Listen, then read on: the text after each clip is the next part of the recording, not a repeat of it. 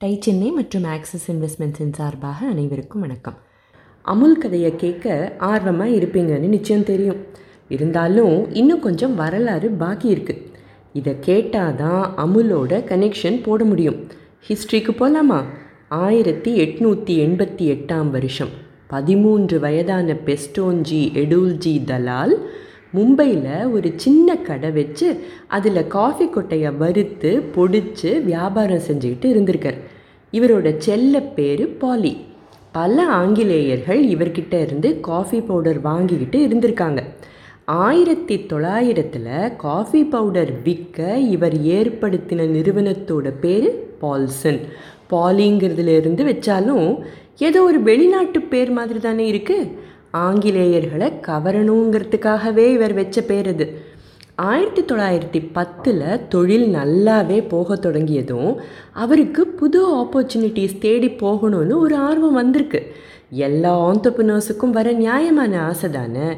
பெஸ்டோன்ஜி பால்சன் அப்படின்னே தன்னோட பேரை மாற்றியும் வச்சுக்கிட்டு இருக்கார்.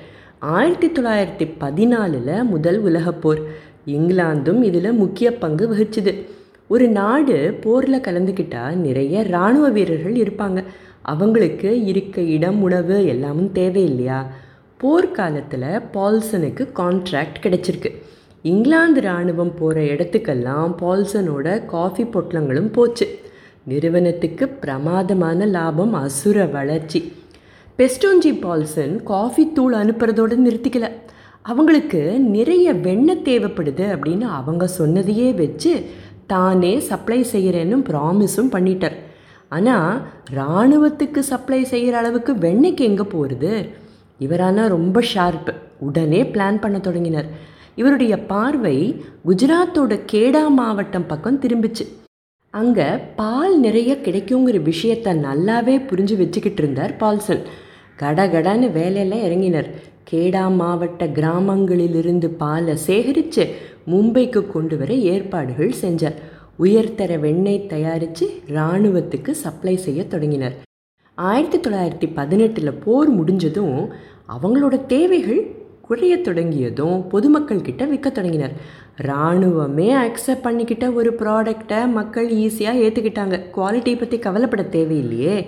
அதுவரை ஏதோ அக்கம் பக்கம் கடைகளில் கிடைக்கிற வெண்ணெயை வாங்கிட்டு வந்த மக்களோட நிலையை பால்சன் தலைகீழாக மாற்றிடுச்சு ஆயிரத்தி தொள்ளாயிரத்தி இருபத்தஞ்சி வாக்கில் மும்பையில் அமோகமான பேர். டிமாண்ட் அதிகமாக ஆக பால் இன்னும் அதிகமாக தேவைப்படும் இல்லையா?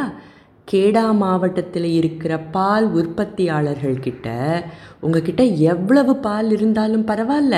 எங்கள் ரெப்ரசன்டேட்டிவ்ஸ் கிட்ட கொண்டு வந்து கொடுங்க. நாங்கள் வாங்கிக்கிறோம் அப்படின்னு சொன்னார் பால்சன் மக்கள் என்ன செய்வாங்க? நிறைய மாடுகளை வாங்கி பால் சப்ளை செய்வாங்களா இல்லையா? ஸோ இதை நம்பி வாழற மக்களோட எண்ணிக்கையும் அதிகமாச்சு. பால்சனா நேரில் போய் பாலை வாங்க முடியும்? நிறைய ஏஜென்ட்ஸ் கிளம்பினாங்க. இவங்க விவசாயிகள்கிட்ட இருந்து ஒரு விலை கொடுத்து பால் வாங்குவாங்க. அதை அதிக விலைக்கு பால்சன் கிட்ட விற்பாங்க. இந்த மாவட்டத்தோட எல்லா கிராமங்கள்லேயும் இந்த ஏஜென்ட்ஸ் இருந்திருக்காங்க. செமையான பால் நெட்ஒர்க் பால் உற்பத்தியாளர்களுக்கு தினம் வருமானம். அப்புறம் என்ன? பெஸ்டோஞ்சி ஒரு நல்ல விஷயத்தை தானே உருவாக்கி இருக்காருன்னு நமக்கு தோணும். இதுதான் அமுல்னு பிற்காலத்தில் மாறிச்சா?